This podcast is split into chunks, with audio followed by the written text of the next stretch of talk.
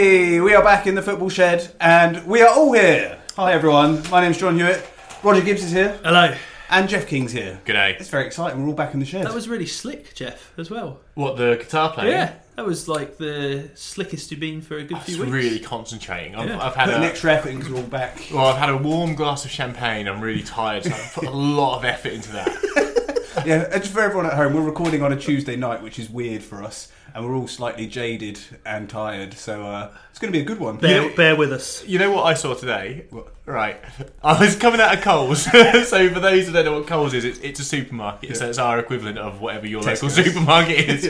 Well, um, what would you compare it to? Ah, uh, well, Tesco. I don't Tesco. know, it depends where, you, where you're living. Yeah. Um, so I, I saw a bloke sitting on a bench, uh, with a yoghurt? Yeah. Right, like a pot of yoghurt. Yeah. So he sat there and he opened his pot of yoghurt with a lid. Yeah. And his first thing he did, this is like an old bloke, probably in his fifties, sixties. Yeah. Uh, fifties isn't old, you know, an old bloke. Yeah. Um, the first thing he did was he licked the inside of the top of the yoghurt. Yeah. Like the lid? The lid. Yeah. Yeah. yeah. No. Yeah. That's not that weird. Who, that who weird? does that? Everyone. Yeah, I quite often use my spoon to scrape it off. No! Oh, that, that no, you're the, definitely in the wrong no, no, no, that bit of the yoghurt's just... It's horrible, it's crusty. no, it's no, not. It's crusty yoghurt. closed inside an airtight seam. If you want yoghurt that much, get another pot. Like, no. you, That's unnecessary. No. That's un- an unnecessary... No, you're a waster. No, I, I, I just stared at him licking this lid. I'm like, you are a festy little criminal. You're the in, problem with yes. society. In you, scenario, you're disposable, you're you know, you're just... Buy a new one.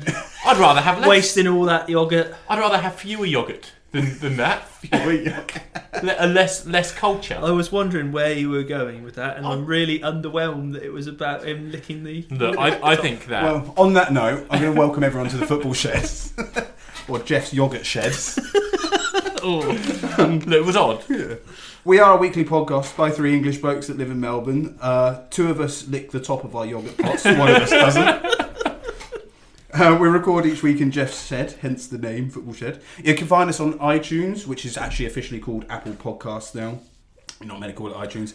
And Spotify. Um, if you like it, give us a review, subscribe, tell your mates. Um, if you want to get in contact with us, you can email us at football shed podcast at gmail dot com, or you can find us on Facebook and Instagram. Just search Football Shed. And if there's any um, air conditioning unit companies out there that would like to sponsor us and put an air conditioning unit in the shed, that yes. would be great. Preferably a reverse one, so then when in winter it can be a heater. um, but before, we usually start with a question, but before we start with a question, um, Rog, I heard something about you that happened this week that you didn't tell anyone, and I've known you for about fifteen, twenty years and you never tell us. But yesterday was your birthday.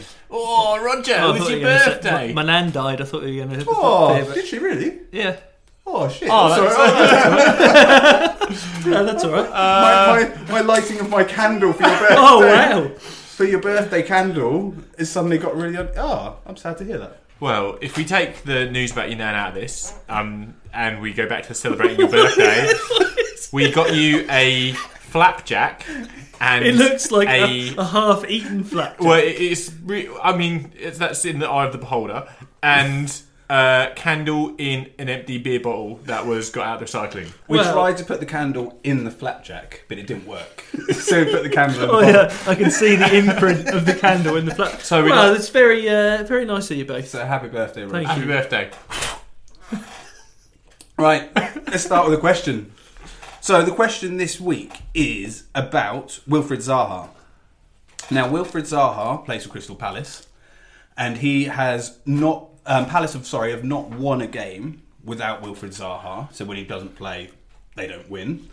Since when? So it's November twenty eighteen now. So what month and year was the last time Crystal Palace won without Roger's sorry, eating his flapjack right uh, now? November twenty sixteen. So you think two years ago, November twenty sixteen? Yes. Rog, what do you reckon? I couldn't hear you over my flapjack, but I'm going to go... Still eating your flapjacks? Good good radio. Uh, February twenty seventeen. It is September twenty sixteen. So it's oh. over two years ago since they've won a game when Wilfried Zaha is not playing. That's terrible. It is. There comes Jeez. a point where if you play on that side...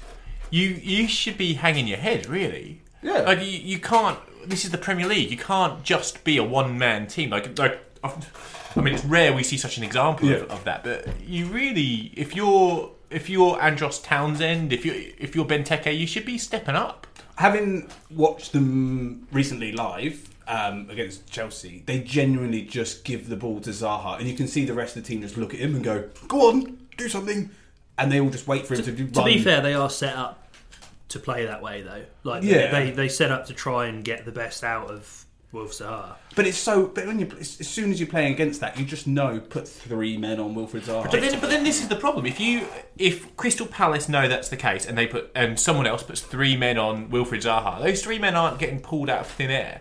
They're leaving Palace players in space. They have to be. Yeah. You can't put three players on someone and not leave holes. And or, you know, you're a, you're an unbalanced defensive yeah. unit if that's the case.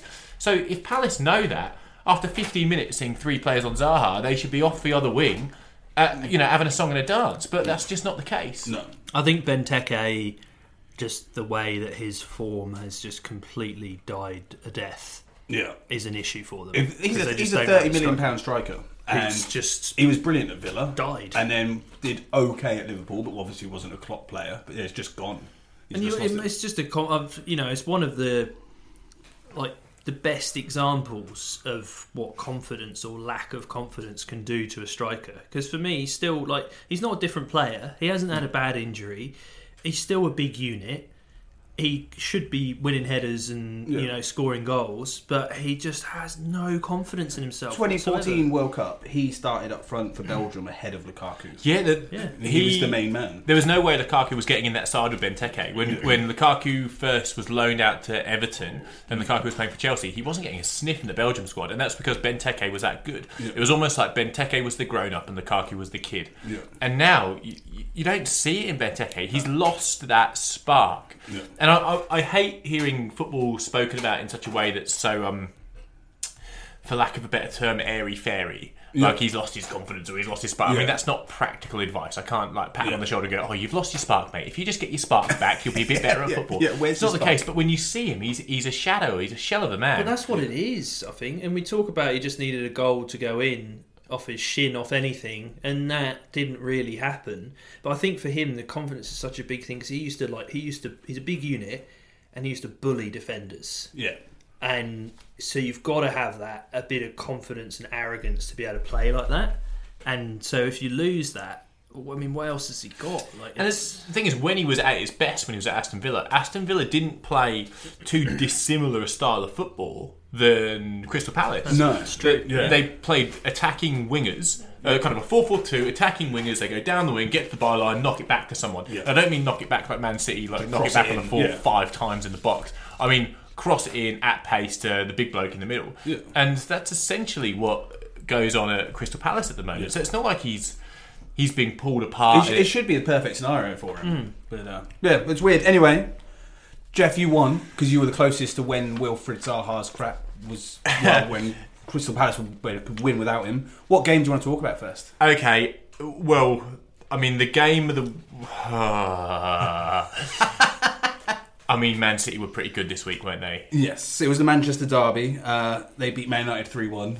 Yeah, and I was wondering how you were going to react to this. And this is ah, uh, because okay, I'm fed up of saying it, and I'm not going to this week. Oh, yeah. Last week it was veiled. Yeah, but. I actually enjoyed watching them play football this week because it was, it's so strange. Like, it's such a strange thing.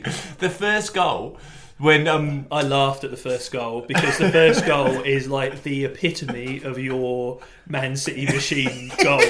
Like, with the cutback. I was like, at first I was like, oh, it's actually going to be a cross. Maybe someone's going to head it in or something. But then it went a little bit too long. I was like, no, no, he's going to cut it back. it was, it would have been easier to score than cut it back. It's yeah. almost like he was he was less than two feet away from the goal line. He still went to cut it back. And then... who was it you scored that? Was it Bernardo Silva? Silva. David, um, Silva. David Silva. He still didn't even hit it first time. He took a touch. Yeah, yeah, like, he took a touch. He's a, he's a metre from goal and he decided to take a touch and then spank it.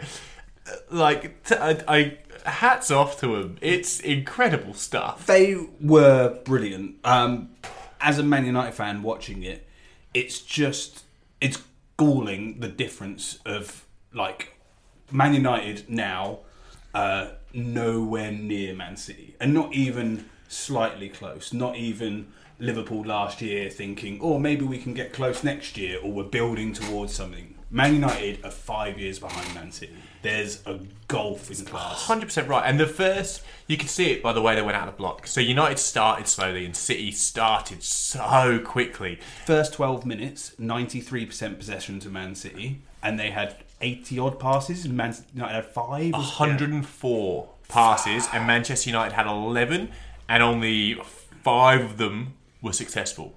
That is ridiculous. And like the, the statistics from that game are are just mind blowing. There's a there's a great stat doing the rounds about Phil Foden. So Phil Foden was on the on the pitch for what, three minutes? Something like that. Yeah. Uh, he managed forty-seven passes in that time. Subbed on on ninety minutes plus two. Romelu Lukaku subbed on at fifty-seven, had nine touches. Sanchez subbed on at seventy-three, had seven touches. Phil Foden had forty-seven. That's ridiculous. Like that's it's madness when when you when you compare and contrast the two. Now I I slate Man City every week. I really mm. do, and and I feel that I am slightly justified in that. I'm not. Yeah, gonna, yeah. No, you, it, but there is a point that we've kind of all got on board with in a slight way. Yeah, there, there's truth in it, but then every now and then, when when I take my my bitter twisted hat off, I watch it and, and I I'm in awe. Yeah, I've not seen football like that ever. It was mind blowing. It was so good. And I like, like Sterling's such a big part of it, which I really enjoy watching. Did you see his English little uh, step overs at the end? And it's just like, no, I don't care. I've won the game. I'm just going to take the piss.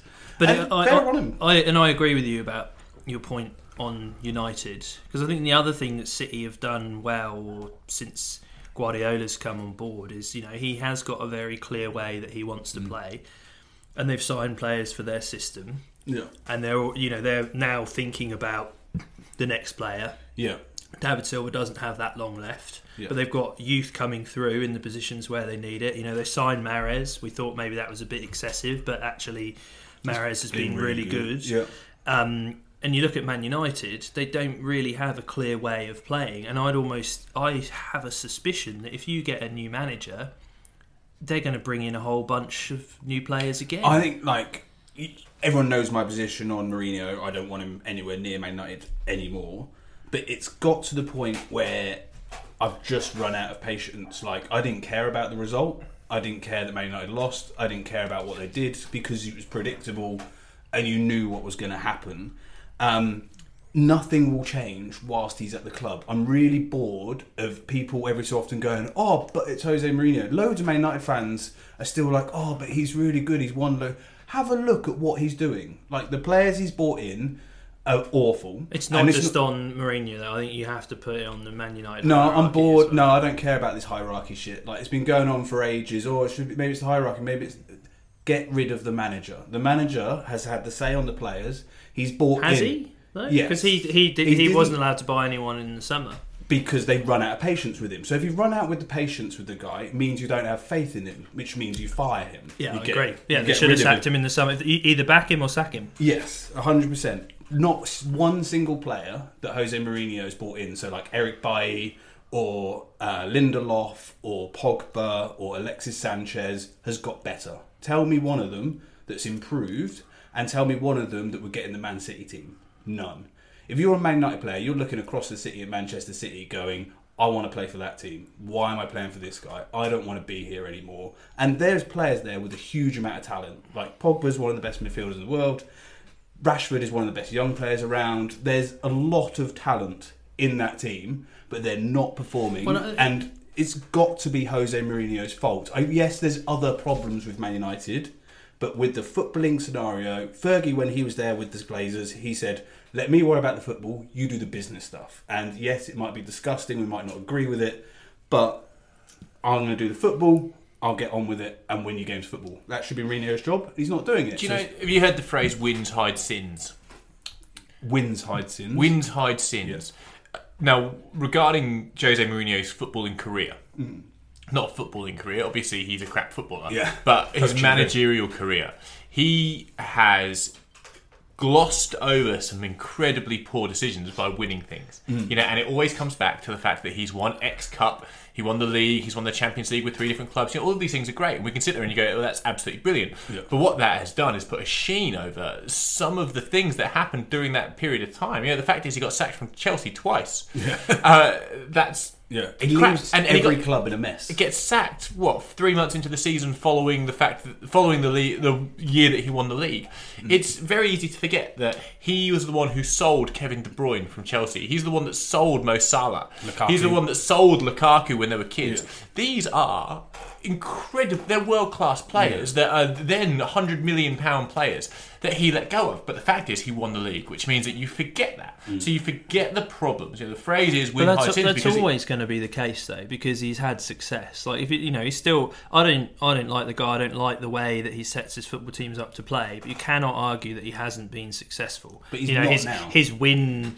ratio is one of the highest ever. Mm. Um, and, and and so I, I agree that winning's hide sins, but to a point.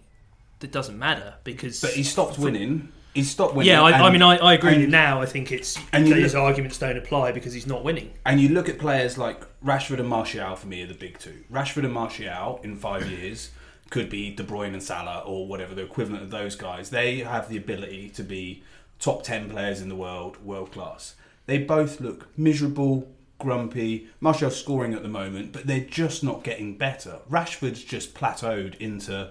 Bleh, And that's the manager's job. You can complain about the Glazers being idiots or whatever, but that's the manager's fault. It's right. And last year when he finished second in the league, that was the equivalent of hiding the cracks. Mm. Because no matter what happened in the summer and what's even now, you're you're hearing the rhetoric around, is he doing a bad job? He finished second in the league last year, uh, second above Liverpool, and, and you're you're hearing that, and actually that. Papers over the cracks just like every other. I mean, it's not even a win, but with Man City being so dominant, it feels like, okay, well, they were the best of the rest. Actually, they weren't. Yeah, yeah and I mean, it's it's when you're not winning, all those things, I think, become more apparent too. And I think, like, you when you've got a history like United, that weighs heavily as well, and a way of playing. You yeah. know, Ferguson's there for a long time.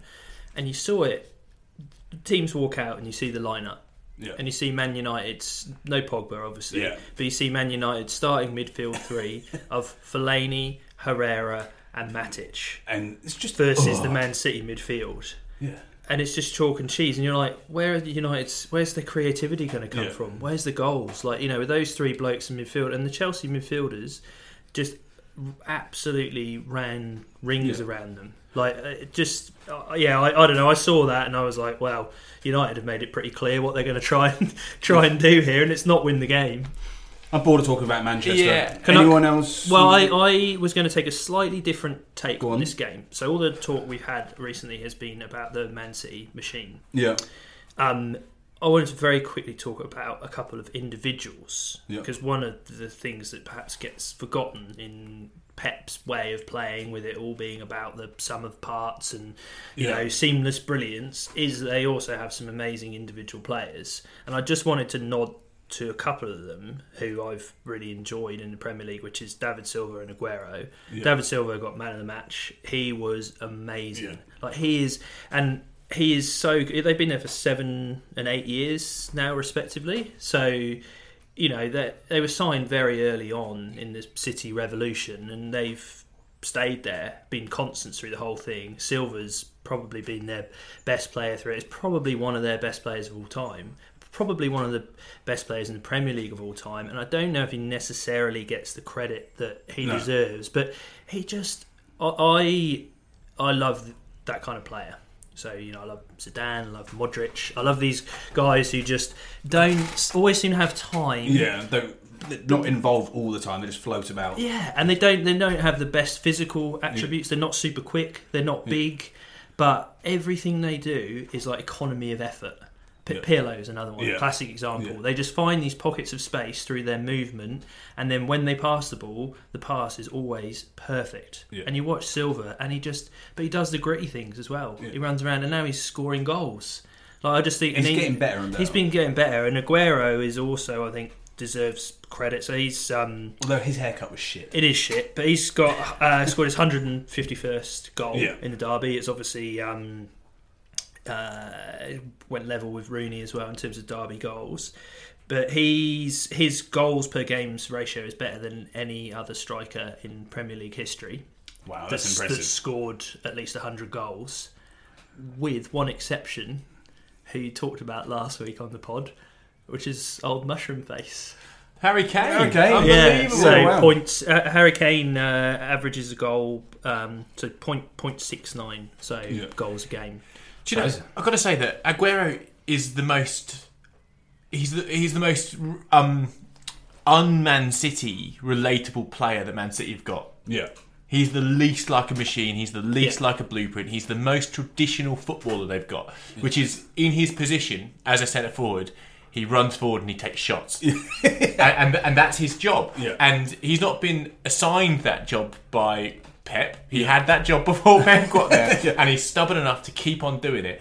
And you know he's the only man who isn't going to pull a cutback. In fact, there was a... In the first half, he... he bloody got, got angry, powered it into the side netting, yeah. and even the commentator went, "Oh, I thought he was going to cut that back." I'm like, "Yeah, of course you did. You're watching Manchester City." But he's the one bloke who's just going to hit it as hard as he can all the time, yeah. and that's, you know, in a weird way, that's the missing piece for Man City, because they need that that level of, you know, if it's not working, if the cutbacks aren't working, you've got a bloke who's just going to hit it real hard anytime he gets well, a chance. Because when, when Pep arrived, there was talk about he was going to go. go get Aguero Aguero because he's not a Pep type player, and now almost it's made Pep teams better for that scenario, because he is direct and he's just like, no, I'll just keep working hard and shooting, and it's actually made them have a focal point.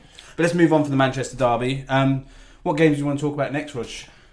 Um, I wanted to talk about a controversial incident in the Southampton-Watford game. Yeah. So Southampton drew one all with Watford, um, and there was yeah there was a couple of decisions. Which one do you want to talk about first? Well, I want to talk about this because I actually agree to a point with the referees. Now, we uh, while you're away, me and Jeff had a couple of conversations in similar vein about V A R in, yeah. in the A-League, and I mean, one of my frustrations with V A R wasn't necessarily the V A R itself, it was how it was being applied or communicated. Mm. Now, I think this was, again, a prime example. So it's it's made, there's been a lot of publicity because Charlie Austin came out in his funny little squeaky voice after the game. It's a joke. And it's a joke. Had a massive rant. If anyone's not seen it, Google it now. It's yeah, the best. It's very funny. But um, so I watched it. Yeah. And my first reaction was, so uh, cut back to Charlie Austin, edge of the box, has a shot on his left foot. Uh, he wheels away, thinks he scored, runs over to the fans. Everyone thinks it's a goal. The ref suddenly pulls it back. No one can believe it. Linesman's flagged for offside against uh, Maro Yoshida, yeah. who stood in front of the um, keeper, keeper, Ben Foster. Yeah. Now, the reason that the goal was disallowed was because the linesman thought that Yoshida had touched the ball. Yeah, okay. And he was in an offside position. Now, that was the decision that was communicated to yeah. the players at the time, so it came off his head. Yeah. It was nowhere near him. Yeah. He didn't touch the ball. No. Um, and so the general consensus has been Charlie Austin's right, should have been a goal. But then from um, the linesman's angle, he's looking at side on. Yeah. It's very difficult to tell. It is, but yeah. my, my issue is that I actually think the right decision was made, but for the wrong reason. Yeah. And none of this, all the rhetoric around this has been that Charlie Austin was vindicated in his rant. Yeah. Um, the referee's only uh, had four games in the Premier League, so he's inexperienced. You know, there's, Charlie Austin was calling out for V A R, saying, you know, this referee needs support, some help, blah, yeah. blah. But I actually think the right decision was made based on the wrong reasons, because if you watch Ben Foster, Yoshida is standing in an offside position when Charlie Austin hits the ball. Yeah. Now, he's not directly in the eye line of the shot. So the argument is, is he interfering with play? But if you watch Ben Foster, he changes direction or f- flinches as the ball's coming to Yoshida, because he thinks that Yoshida is going to move towards the ball and head it. Yeah. And that has changed his movement as a keeper, which then means that when he doesn't touch it, he's on um, not on the, you know, yeah. his toes to be able to make the save. And if you watch it, there's definitely two movements there. Like he's he thinks Yoshida's going to head the ball. So to me, that is interfering with play. I um, and, and so it should be offside. And so the right decision was made. I don't want to agree with you, but I'm going to agree with you because that's what I've thought the whole through this the whole time. I was like, he is interfering because it affects the goalkeeper. Yeah. And if it affects the goalkeeper, he's interfering. Although I just love Charlie Austin's rant. Yeah, have, have you heard the Park Life version? Yeah. Oh, yeah. It's the best. Someone's edited it together with Park Life with the bit at the start, and it is awesome. Um, I don't care whether you're right or wrong. I would replay that ten times and have the same outcome just to see Charlie Austin rant. Yeah. So I don't give a shit. But I the think other, it was brilliant. The other thing with it that I wanted to talk about was just before uh, um, Watford were at the other end. Yeah. Uh, Isaac's success, I think, was herring in on goal. Yeah. And he's about to take a shot, and Ryan Bertrand comes screaming in from out of shot. Absolutely scythes him down. Drops him like, down. Ter- terrible, terrible tackle. Yeah. He's on a yellow card. Yeah. Should have been a penalty. Should have been sent off. I watched it. And I was like, ha- like I was. Uh, everyone was incredulous about the Austin one. I was yeah. like, how have they missed this? Like he basically yeah. just broke both his legs yeah. in the area, but there was no talk on it. No, everyone was just like, no, it's because of Charlie Austin. Maybe that's why Charlie Austin was thinking, I'll make a big deal out of this, and then they'll talk about that. But I mean, it, I suppose it does. I know I don't like V A R, but when you see incidents like this, you like maybe if they in. were provided with the resource, a better the right decision could have been made, or the it would have been one all. Like, well, yeah. no, it, it would have, so would it have changed. Yeah. Um, isn't it? Um, so we've we've really kind of shat on Southampton for, for a few weeks now, yeah. but now at least when you shut your eyes, you can picture Southampton. Yeah, well, yes, Charlie Austin ranting. So he's put him on the map this year, yeah, which true. is a good thing. And Gabbiadini scored, and I thought he was yes. dead. Yeah, and, yeah. Well, he's yeah. only come back for the last three games, and I've they did. Played some more. I watched the match of the day highlights, and they did play some okay. They've got stuff. They do like, okay, but Gabbiadini nearly awful. scored a brilliant, brilliant goal. Yeah, um, and I like Gabbiadini because uh, Dirk, uh, yeah. friend of the shed, had a lot of man love for him. Yeah, um, and every now and then he does do something really good. But you know, Mark Hughes has the worst win ratio of any Southampton manager ever. Ever. That's awful. He has a twenty percent win ratio. Why, why has he still got a drop? Like, I know that he kept them up, but he kept them up on the fact that there was three other really awful teams in the league. And he won three games, I think, last season. And then they've won one this year. Like, it's horrendous. I think he's won five games since he's been appointed. Total. Yeah. That's like that. He's been there for ages. yeah, it's yeah. really shit. Um, Jeff, what game would you like to talk about? Um, can I just... There were some really crap goals this week. Oh, like, before you say that, like, all of Saturday's football was awful. Like, yeah, I mentioned last week it was going to be the worst match day of all time. Yeah, you cursed it. Well, like, Cardiff, Brighton, Huddersfield, West Ham, Leicester, Burnley, Newcastle, Wimbledon, uh, Bournemouth, Wimbledon, wow, uh, Southampton, Watford, Palace, Spurs. So, who gives a shit about any of those? Okay, um, so let's just talk through some of those goals that yeah. I think were... So, West Ham scored. Felipe Anderson scored a goal, yeah. right? Credit to him, the final finish was good, yeah. but it was on the like the fifth time of trying. It was all right. yeah, bouncing all over. And it's funny because the same thing happened. Was it in the Brighton game where where it came off the post? Oh, who was it? Oh no, the Cardiff game where yeah. Bamba, Bamba, Sol Bamba, Bamba's yeah. like well, I was going to say scored an overhead kick. He didn't. He overhead kick went to the bottom of the post, bounced off, got punted back in. Goalkeeper tipped it onto the post, went back to Bamba, side footed it in. Don't I you mean, love goals like that? The old scramble? the old scramble. Like I love it. Like the ball's just bouncing. Like it's so crap. Like it's, like it's, it's a managerial strategy, right? Go on, everyone. Everyone get up. In we're the gonna, mixer. We're going to go for the old the scramble today. Go on, Bamba. Get your overhead kick going. Like it was crap. There was some really... I mean, I love seeing Bamba try and score an overhead kick. I wish that went in. Did you see him try and take his shirt off after he scored? Do you know? Here's, here's a stat. Do you know, do you know he didn't get booked for taking a shirt yeah, off? Well, no, so what happens is he scores, and then he is a well-built man, so he tries to take his shirt off, but it took him ages because it is so skin tight. So it's like, oh, so he gets it off and then runs away and cheers, and then the ref must have like had a five-minute nap, and then turned round and was just like, oh, did you take your shirt off when you scored? And Bamba obviously went, no, and he went, oh, I won't book you then. But he obviously should have got booked. Crazy. Absolutely crazy. Um, a good point for Huddersfield. I know I joked about the West Ham goal being rubbish, but Huddersfield yeah. picked up another point, which is great. I, on that um, as well, I think it's just worth a nod to Aaron Moy. Like, Huddersfield have picked up a little bit in the last few weeks, and the key to that has been Aaron Moy playing really good football again. So yeah, he's, I think started, he was, he's found a bit of form. He's found a bit of form. So he, and he's... I think he clearly belongs at the Premier League level, and yeah, he's he's been really good the last few weeks. Um, and the last thing that that is, I think, important to nod is that Newcastle are up to fourteenth in the Premier League. Yeah, well, wow. It's does that just uh, show how shit the other teams around them are, though? I mean, it's all, they've been only, they've been awful. We're only a few games in, really. It's only like yeah. the game week twelve or whatever. But two wins on the bounce when you're down there this year when everyone Changes is doing so badly. I mean, good on him, and lots of other teams lost. Did you see um, Solomon Rondon's second goal, his header? Yeah. It's like an old school header. It's, it's like header. a header from the nineties. Yeah, that was like watching Aston Villa when, when Benteke was there. Yes. That was, was it's exactly how it yeah. used to work. Yes. And there's no reason why he doesn't do that for Palace. Yeah. Did you see the... You sort of touched on it last week with the gap between the top and the bottom, but they're talking about twenty, twenty-one points. Like, if you go off the projections...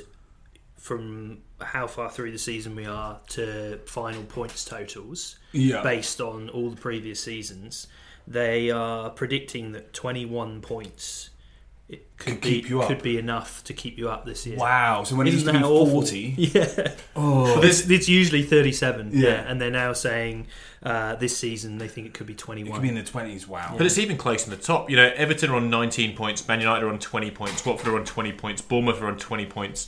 That's really close. At the top. Did you say? watch? I, I don't know if I'd call that. The, I'd, I'd call that the middle of the sandwich. There, I think. I think that's the top. Once we have, once we have the European the, Super the, League, the race for sixth. Yeah. Or European Super League. I know you talked about it last week. I just want to say it is one of the most disgraceful things, concepts I have ever heard of. Whoever came up with it can fucking get on a rocket with Trump and the rest of those cunts and jettison them to somewhere out of space. The whole thing, like the founding members can never get relegated. Yeah. Fuck off, privileged cunts. Like, I saw that and just hated it. I'm sorry. Everything about it is disgusting. Wrong. Yeah, it's happening.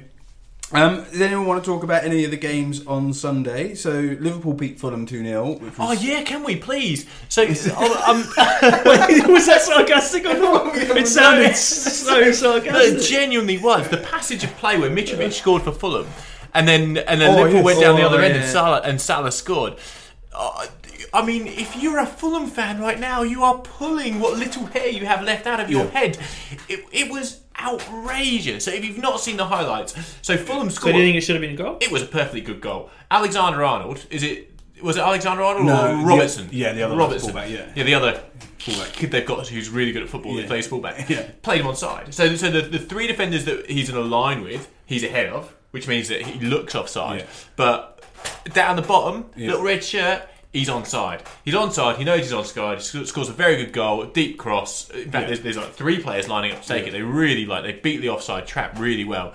Goes in, whistles for offside. He looks around like, "What the hell happened? That was a goal. That was a goal. We're Fulham. We need this. Please be nice to us." And by the time he said that, Salah's up the other end.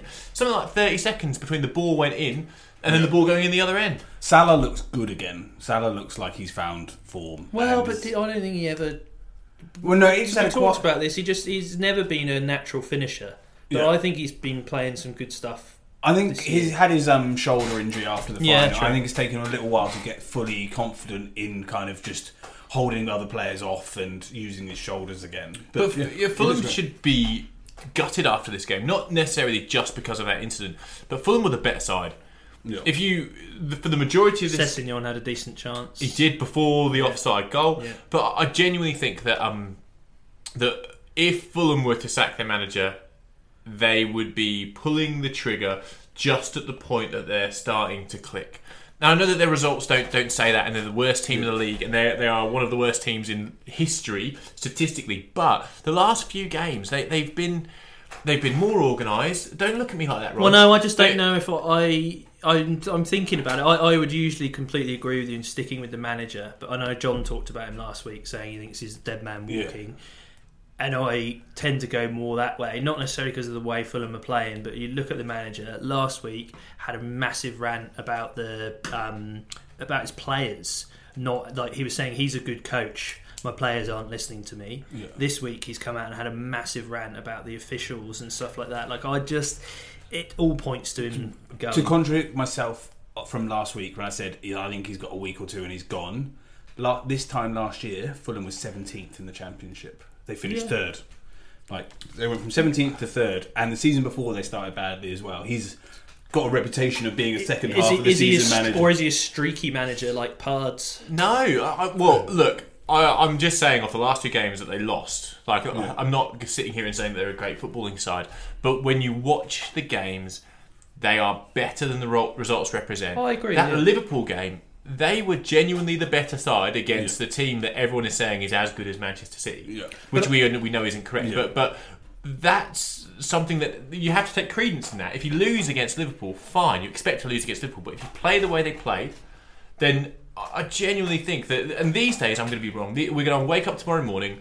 The, we'll download The Shed at the same time as you'll look on the B B C and it'll be like, oh great, Fulham has sacked their manager, and it'll be fucking typical because that is the way the world works. yeah, yeah. And it's such a shame because yeah. he's just starting yeah. to get some groove. The thing is, you can't get groove at the same time as losing because the world doesn't see it like that. But yeah. I think that Fulham have played some good stuff all year. I think going forward, like, they've clearly got some good footballers, but I think the issues have been continuity and naive, he's changed the back and, and naivety. He's changed too much, and that is on the manager.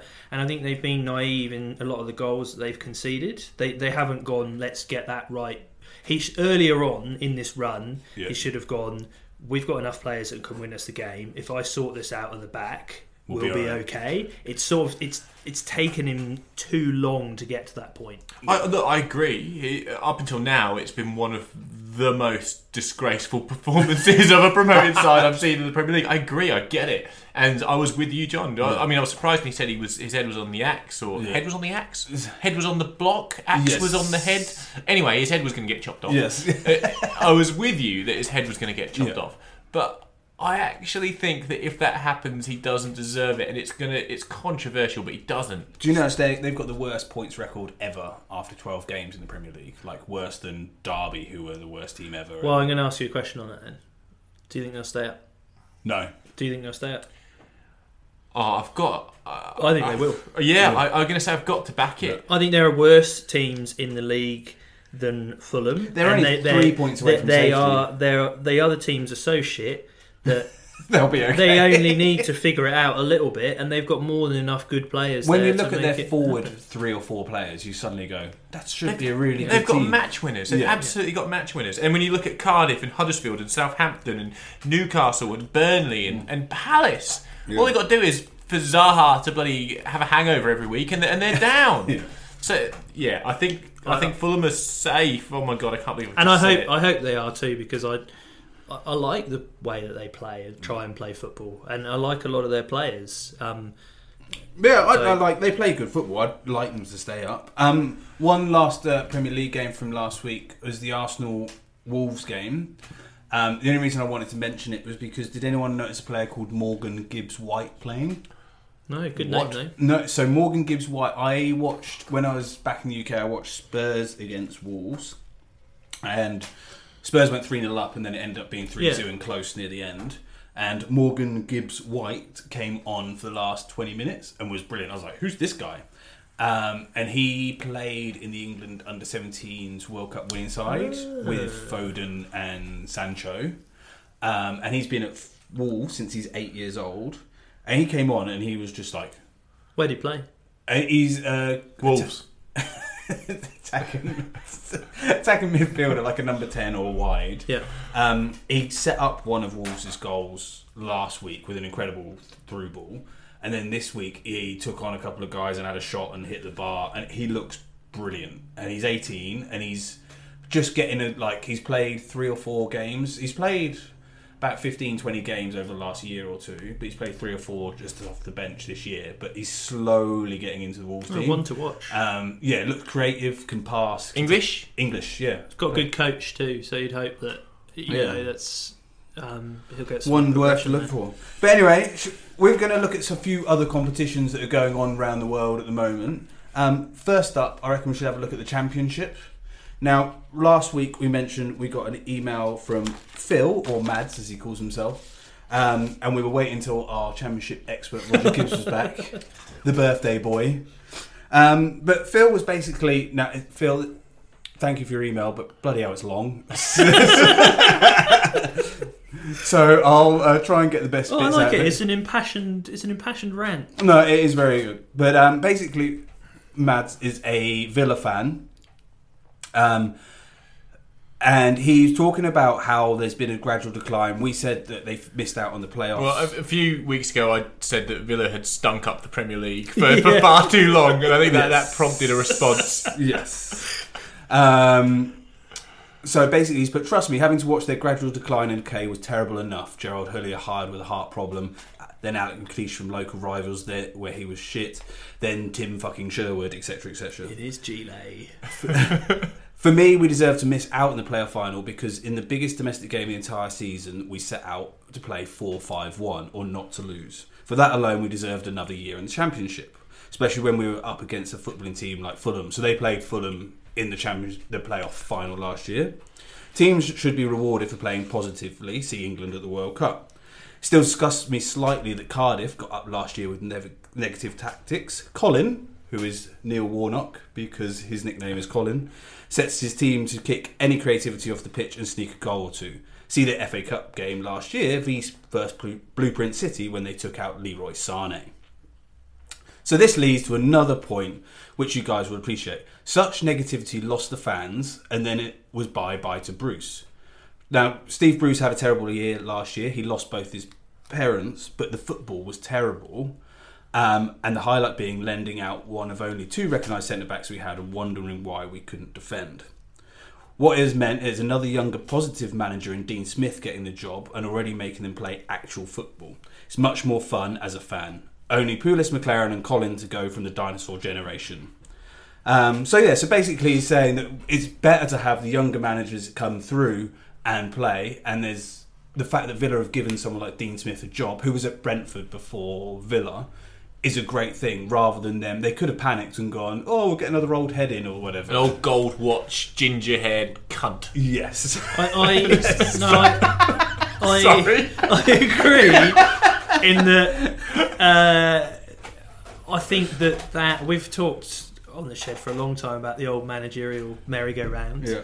and these players getting, you know, rolled out of cold storage every time someone is, is having a bad run. Yeah, I was listening uh, to um, B B C today and Don Hutchinson was on there and they were talking about Fulham and he said, oh, if they get rid of the manager, Sam Allardyce is free, he'll keep him up. And it just makes you go, oh, really? Come on. But yeah, and I, I agree that it's a good, but I think we are seeing a bit of a shift in that we're seeing England youth teams play well and young English players play well, and we're seeing some younger English coaches get a chance, not in the Premier League but in the Championship. um, I think uh, one of the other things in the um, in the email from, from Mads is talking about the, the brilliant unpredictability of the Championship. Oh god yeah um, and I, I love the Championship, as you know. It's close to my heart, obviously, with all the Bristol City aren't having a great time at the moment, but um it is such a tough league.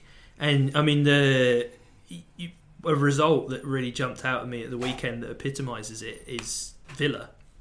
Now, uh, Dean Smith's been there four or five games now. Mm. He's sort of starting to, maybe maybe five or six, starting yeah. to get them playing the way he wants. Um, but they've had a few up and down results since he came in. Um, a couple of weeks ago, I raved about Derby. Yeah, because um, Frank I wa- Lampard's wa- watched, brilliant. watched them and, and they um, looked so good. The young players, they got Mason uh, Mount. Mason Mount, yeah, and and the young guy from Liverpool yeah. as well. Um, and, and they looked brilliant. And so Villa tonked Derby three nil away. Yeah, yeah. Uh, and you know Villa were down in, in mid-table at this point, but now they're in eleventh and they're only nine points from top. Um, and do you know Frank Lampard was obviously coaching Derby and assistant manager at Aston Villa? John Terry. Yeah. Frank Lampard against John Terry. I love that. Yeah, it was... Oh, I mean, you're not a big John Terry fan, but I think it's... You know, I think having an experienced player there will probably help Smith a bit as well with some of the... Because they've got some some big players there, um, mm. some egos, and I think probably John Terry will help manage that. But the other big result was... Um, Uh, Leeds. Leeds have obviously been going really well all year. I've been enjoying watching Bielsa um, do his thing, um, and they got tonked by West Brom. Yeah. Um, I think that was four nil as well, was it? So it was, you know, there's Dwight Gale scored any, there's so many teams there where they they can all beat each other, um, and it's so I, I reckon you could throw a blanket over that top well, top Norwich, ten at top eleven at the moment and not say with any confidence which one of them is going to win the league. Norwich are top of the league at the moment. They haven't been top at all all season, but they got top of the league, beating Millwall four three. And they were three two down in the ninety-second yeah, minute. Yeah. And they score in the ninety-second minute and the ninety-seventh minute. And that's what the league's like. It's just carnage. It's incredibly entertaining football. I've got to say that it is full of teams that I hate. Like old Premier League teams. Ah, oh, you know, I hate Sheffield United. I hate West Brom. I hate Blackburn. I hate Q P R. I hate Birmingham City. I hate Stoke. I hate Wigan. Like, I hate Reading. Hull are so crap. Oh, yeah. um, like, where do you want me to stop? Bolton Wanderers, are they there? Yeah, yeah Bolton Wanderers. I fucking hate Bolton Wanderers. So even the, like, I don't know, times change, yeah. and, and the teams that stunk out my life have have, have replenished themselves. You know, found found their feet again, and and fair enough. And I, I, I actively didn't include Villa in that because I I listened to Phil's um, impassioned rant, yeah. and and I actually. The ethic of it I really appreciate, because I think had they just got a big ginger gold watch wearing cunt in there, yeah. it I would still feel the same. But the fact that they've gone, okay, well, we need to, you know what we were talking about a few weeks back, going in the Premier League, you can't let your plane crash, you have to fix it on the way down to, yeah. ho- to hope it never hits the ground. Yeah. Sounds like what Villa have done is they've let their plane crash and they've gone, let's rebuild, and we can Start rebuild again. Here. Well, they've got new because they've got new owners coming this year, so they've got a lot of money. Um, and they splashed a bit of money at the start of the year. Yeah, and yeah. they were, gave the money to Steve Bruce, but they were thinking of hiring Thierry Henry. It was all going south for them. It was yeah. like one week away from the end. They were going to go under. Lee yeah. Hendry was going to go to yeah. um, Spurs. And... Talking of Thierry Henry, though, moving on from the Championship, um, and thank you for your email, Mads. Um, if anyone else get, wants to get in contact, um, Facebook, email, whatever, get in contact and we'll uh, berate you. um, Thierry Henry is now manager of Monaco. Now, Thierry Henry started his career at Monaco, so there's a big deal about him going back to Monaco to start his managerial career there. And they were in the bottom half of the table and struggling. Right now, they are nineteenth out of twenty in the French league. They have won one game all season. They're on seven points. They're out of the Champions League, pretty much almost done. Um, and it's a complete mess. And apparently, from what everyone's saying, Henry just doesn't know what he's doing, and it's just looking ugly. Um, and I just, I, I mean, look, his footballing managerial mentor was Martinez. Yeah, it's true. And and say what you like, but yeah. if that bloke's all he's going to be walking, he's going to be walking around patting players on the head, going, "That was exceptional." And he played under inspirational. Wenger. He played under Wenger for a long time. So come on, he's got no steel in him. Mm. Like, it's. A- difficult situation too, because when you've got like a favourite son going back to a club, you get more leeway, mm. and it's going to be really difficult for Monaco to get out of this, because if he doesn't know what he's doing and he's doing a really bad job, it will not be straightforward to sack him, because he is who he is and they love him. And, and they brought him in partway through the season as well, so just sack him during, like, get him in and get him out in the same season. It's sad seeing Monaco, you know, they they've lost a whole team of really good players. Two seasons ago, they were in the yeah. Champions League semi-final, yeah. and they looked great. And they had Bernardo Silva and Mbappe and Mendy. Mendy, and... they've just been pillaged. Yeah, Fabinho. Yeah, I mean, I, it's sad. Like, I, you wish they could sort of keep the players together. Um, they're on the player loyalty and stuff, and we're jumping around all over the place. But I wanted to go yeah, to Ger- no. Germany next. Briefly. It's our other competition roundup, Rog. You can go wherever you like. Well. Uh, there was a big game in Germany at the weekend, which was the um, German version of El Clasico. They have got a name for it. Yeah, they have, haven't they? This I can't remember what it is. Um, but Bayern Munich played Dortmund. Uh, nobody likes Bayern Munich. Uh, apart from Bayern fans. I hate Bayern Munich. yeah. uh, Dortmund won, which is great. And Dortmund are top of the league, looking really good. Yeah, that's seven have, points clear. Have a very, very young squad. I think their average age against Bayern Munich was twenty-five, just over twenty-five. That's awesome. In the week before in the Champions League, the average age of their team was twenty-four. Yeah, and um, Jadon Sancho. And Jadon Sancho's playing and starting, which is, and he was really good against Bayern yeah. Munich, and so I'm excited by that. But I also wanted to just talk about Royce while we're on yeah. loyalty, because he has effectively stayed at Dortmund. He's had multiple opportunities to leave for Bayern Munich, mm. and he's turned them down because he loves Dortmund, um, and hasn't had any success. He's been a really, really good player, but hasn't necessarily had that, that personal success that he could have had at Bayern. But I have a lot of respect for a player that has that kind of loyalty, and now he's the sort of elder statesman there. I think he's twenty-eight. Um, but he was brilliant in that game, and he's been brilliant all year, and he's sort of bringing these younger players into it. So they've got Christian Pulisic, who's yeah, the American, American guy. guy who's, you know, nineteen and yeah. wonder kid. Um, and they've got obviously got Sancho. There's uh, another kid as well. Delaney yes. they've got, who's yeah. the young Belgian Delaney, who yeah. looks really good. Um, and I think, I mean, the other signing they made was Alex Witsel, which yeah. I think has been a really good signing from China, but him and um, Witsel and Royce are like the. I love that you don't players. even specify the team, just from China. China. Well, it's just weird that you, you know, you think when someone goes to China, you're like, well, career over, see you so, later. But well, he's he's actual Witsel is really good. Yeah, he's good. Uh, he plays. He starts every game for Belgium. Plays centre midfield. Really good. But as a twenty-one-year-old, he went to Saint Petersburg and played there for five years and just made loads of money. And then at twenty-six, at the peak of his game, went, I'm going to go to China. He's going to S I P G or something. Yeah, yeah, yeah, and went to China for three years. And now he's come back and playing for Dortmund at one of the best teams in Europe. Turns out he's still really good. Still really good at football, yeah. But here's the thing, like, he... And people said that um, that's exactly right. And, sorry, I mean, I'm not going to be a football purist for the next two minutes. But, um... He people say when you go to China, you you're in, your career's over, what you're doing, you're playing top European leagues. He went to China for three years, put it in the bank, back to Europe. Yeah. Like if you get the offer, give it a go. Yeah. Even if, even if even if you're rubbish. I mean, Victor Onichebe got a big paycheck from playing in China, didn't he? Well, Paulinho went from uh, China to Barcelona. Uh, China to Barcelona, yeah. yeah. Um, we should move on to end feature in a moment, but just a couple of other results to round up across our other competition update. Uh, Barcelona lost at home for the first time in La Liga in two years, and the first time ever they've lost when Messi scores two goals. Wow, that is that? such a strange stat.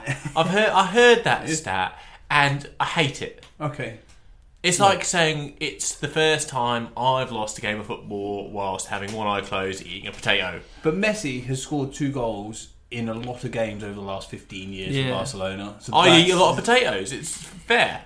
No, I just, no I just, uh, potato, I just enjoyed seeing them lose. Yeah, that's brilliant, and it's great for the league. Well, because the league, the the the La Liga, um, there is four points between the top six. Yeah. So Barcelona, Sevilla, Atletico Madrid, Alaves, Espanyol, and Real Madrid, who are sixth. Um, and, and for all the crisis talk about Madrid, they're four points off top. Yeah. No, exactly, and they've just hired Solari full time. Oh, have they? You know, I didn't see just, that. They've just gone uh, through. Smart move, I think. Um, and then the other game I want to talk about was the Copa Libertadores final, which is the South American European Cup equivalent, which for the first time ever is a derby between Boca Juniors and River Plate. Now, the reason it's first time ever is because they only started allowing it in twenty twelve. The same took teams from the same country, country. Could, could enter. So yeah. before it was like the Cup Winners' Cup, like only the winner of the league got yeah. well, no, Brazil- the, Euro- yeah. the old school European Cup, whereas yeah. only the winners got in. Um, but yeah, so it's the Super Classico between Boca Juniors and River Plate, and they both knocked out Brazilian teams in the semi-finals. It's oh, a big really? thing in Argentina because it's kind of like Argentina beating yeah. Brazil. But um, yeah, I, I looked at this game just because I, was, I went down a bit of a, a wormhole reading articles about the rivalry between these two teams, which stretches back a long way to the point where no, I don't think it's even just for these teams. No away fans are allowed to any derby games in Argentina. Yeah, it's all all games in Argentina because since twenty twelve, crazy. because the violence is so bad, people were just getting stabbed and dying. So. And if anyone listening at home doesn't know what the Boca Stadium looks like, Google it it's because it's it's unique. So there's no other stadium I know in the world that looks yeah. like it. The one, so if you imagine, obviously, a football pitch is a rectangle.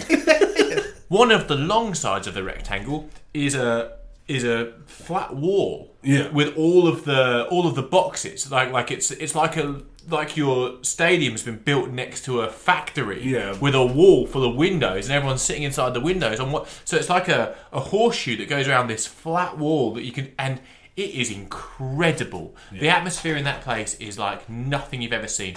Please, if you're listening, Google it. Please find it out. Do go down a rabbit hole like like Roger did, because it's incredible stuff. And it was a really chaotic game, which I liked as well. So it was a complete sellout, all with home fans, like, yeah, going going crazy. Uh, and it was, it was two all, wasn't it? Yeah, two all. Uh, no, the defending was awful through the whole thing. It was like proper end to end, but with no good defending. Yeah, uh, and you know, could have been seven all, uh, and now they're all square, so they just go and do it all over again at uh, River um, Plate. At River Plate. Yeah. Um, there was a chance right at the end. Um, Boca bought on super sub Carlos Tevez. Um, at thirty-six years old or whatever he Side is. Aside from China. Aside from China, yes. um, I don't think he ever played a game. He just went over there and got paid. No, he got paid back. Loads of money to have a soul. But he went through and he passed. He could have shot, but he passed it across to some guy and he tried to shoot and missed. And it was like, would have been the winner in the last minute. And uh, yeah, crumbled. But yeah. Um, Jeff, are you ready for end feature? Have you got your uh, magic song ready? You ready? Yeah, go on, go on. Oh no, no, oh, wrong, I confused myself. You thought about it too hard. It's just too hot in here. It's really hot. I gave you credit for being slick earlier, too early. Yeah. Too early.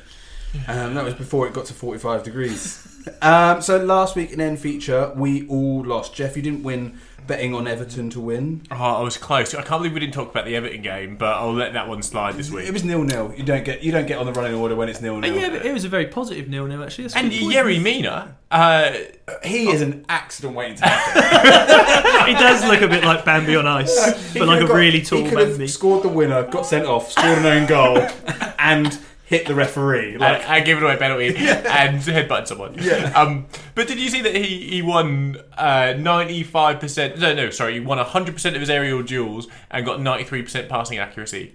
Well, that's good. The, the guy, and kept a clean sheet against Chelsea. But like, he is an accident. I agree. He is like Bambi on ice. We, a, we better be careful here because we're starting to talk about Everton. Yeah. Um, but last week, Jeff lost because he bet on Everton to win. I lost because I bet on Spurs and Arsenal to win, and Arsenal didn't quite get across the line. And Rog, you lost because you bet on something, someone to win a half and then Southampton to win Nonsense. on a Tuesday afternoon. I'll tell you what it was, John. It was a last-minute goal from Sol Bamba for Cardiff. So whilst I enjoyed that scramble in the box, I didn't at the time because I lost my bet. And now this week, and you'll have noticed we haven't spoken much about next week's games because it's International Week and no one really cares. The Nations League. The world will end. So uh, the betting this week could be a bit tricky, but uh, what have we gone for? No, I'm in I'm in for this. Oh, is this your winning All right, so, what have you got? So I have lost twelve out of thirteen. Yes. Which Which is... A, a pretty poor record. Mm. So I, I've got to that stage where last week I was just, remember I was walking out the casino going black yeah. or red. This week I'm just in hysteria. So, so I'm going to get emotional. Oh no. I have put my ten dollars on Wayne Rooney scoring against the United States of America. Okay, what's it paying? It is paying four dollars. Oh, I think oh. that I think that's pretty good because like everyone will try and get it to him to score. Surely. That's exactly right. But he's only going to play twenty minutes. At the end. He is on fire. It is a Wayne Rooney love-in. it, it's, it's in the U S, right? Or is it? Where is it? No, is, is it Wembley? Is it Wembley? It's going to be brilliant. The United States fans, they love him because of what he's doing at D C. Everyone, everyone loves him. They're, they're going to be. They are going to be Man City esque. Side foot to Wayne Rooney, just spad it in. And if there's a penalty, he's going to take it. I feel like. This could be Jeff's week. I've got no hope. The fairy tale, the no. Wayne Rooney fairy tale. No, it's not going to happen. He's just going to run around for twenty minutes and then leave. Look, when when, when Tony Hibbard retired, yes, Tony Hibbard had a testimonial for Everton in the summer. Yeah. And Tony Hibbard had never scored, right? You remember yeah, watching this yeah, game? Yeah, yeah. Tony Hibbard had never scored in his life. And there was a, there was almost like a tongue-in-cheek fan movement that goes, if Tony scores, we riot. And there was, there was like a song about it, the social media yeah. presence about it. So it's like halfway through the second half, it's a free kick. It's probably thirty-five yards out. Tony Hibbard steps up. So for those who don't know, Tony Hibbard is, I'm going to call him an old school defender. A dour right back. yeah. I mean, he is a future gold watch wearing ginger bastard. yeah. I'm not and, sure how he made a career out of being a footballer. So he... he steps up to take this free kick. He has never taken a free kick in his life before. He runs from distance, runs up. He hits it as hard as he can. It doesn't go up. It scuffs along the floor, goes under the wall unintentionally, blindsides the goalkeeper, it goes in the bottom right-hand corner, and there's a pitch invasion. What I'm saying is that dreams do come true, and Wayne Rooney is going to score on his, on, his, on, his, on his second England debut. I'm sold. I, I, I'm not sold, but I hope you're right, Jeff. Um, Roger, what are you going for? Uh, well, I, I struggled this week. Uh, I've got a bit more predictable. I've gone uh, Belgium to beat Iceland, who've been horrible recently, at minus one and a half. Um, always, always, always an extra leg. Minus one and a half. It's called an Asian handicap. But here's the thing: minus one and a half was paying more than minus, minus one. one. But it's the same, same in football. So what's the point? That's really weird. Yeah, so I just went with the one that was paying more. Uh, and Christian Eriksen is not playing for Denmark. Yep. So I don't think Denmark will score a goal, and I think Wales will score one goal. So I've got Wales to win to nil.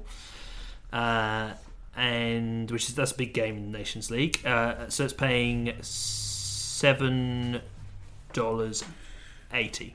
Wow, big bet. I've gone for Spain to beat Croatia. Um, Spain are paying like over two dollars away at Croatia. Croatia have looked a mess since the World Cup because they're still elated about the fact that they got to the final and don't care about anything N F L. Um, and France to beat Holland um, because France won the World Cup and they're good. Holland have been quite good recently. They have, um, but that's paying five twenty-five for those two. Hmm. Oh. I reckon could be a winner. Um, has anyone got anything to add before we go? Uh, no, it's nice to nice to be back in. It's in the great sheds. To have us all back. It's really hot in here. I can feel the um, enthusiasm and talking waning because we're all really hot. But thank you for listening, everyone. We will be back next week. Um, we'll be back on Thursday. No, Wednesday next Wednesdays, week. Wednesdays. It'll be out Thursday morning your time. Um, if you want to shoot us an email, it's footballshedpodcast at gmail dot com, or you can find us on social medias to search Football Shed. Um, don't forget, leave us a review and subscribe and tell your mates. And thanks for listening, everyone. No, I mean, right, so the yogurt thing. Yeah, it, it, it's wrong. It was a hot day too. Like, it's hot today. It's like thirty you, degrees. It's the best bit of the yogurt. Why are you eating yogurt outside on your own on a thirty-degree day? I didn't even see a spoon. But you buy the yogurt from the cold section of the supermarket, so it's a cooling So it's thing. Like a soothing outdoor yogurt. I might, I'd go an ice cream. Yeah, you go an ice cream. But it's very similar to getting an ice cream. Nah, this guy's got problems. Problems. I'm not sure if he's got the problems. Bye, everyone. Thanks for listening. See ya.